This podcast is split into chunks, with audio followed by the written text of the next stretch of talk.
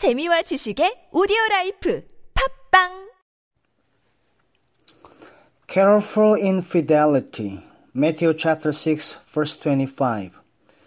Take no thought for your life, what ye shall eat, or what ye shall drink, nor yet for your body what ye shall put on. Jesus sums up common sense carefulness in a disciple as infidelity. If we have received the Spirit of God, He will press through and say, Now, where does God come in in this relationship? In this mapped out holiday, in these new books, He always presses the point until we learn to make Him our first consideration. Whenever we put other things first, there is confusion. Take no thought.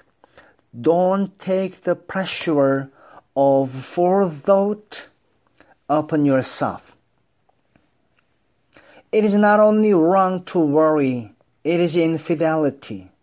Because worrying means that we do not think that God can look after the practical details of our lives and it is never anything else that worries us.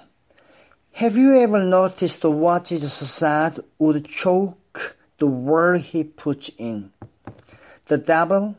No, the cares of this world. It is the little worries always.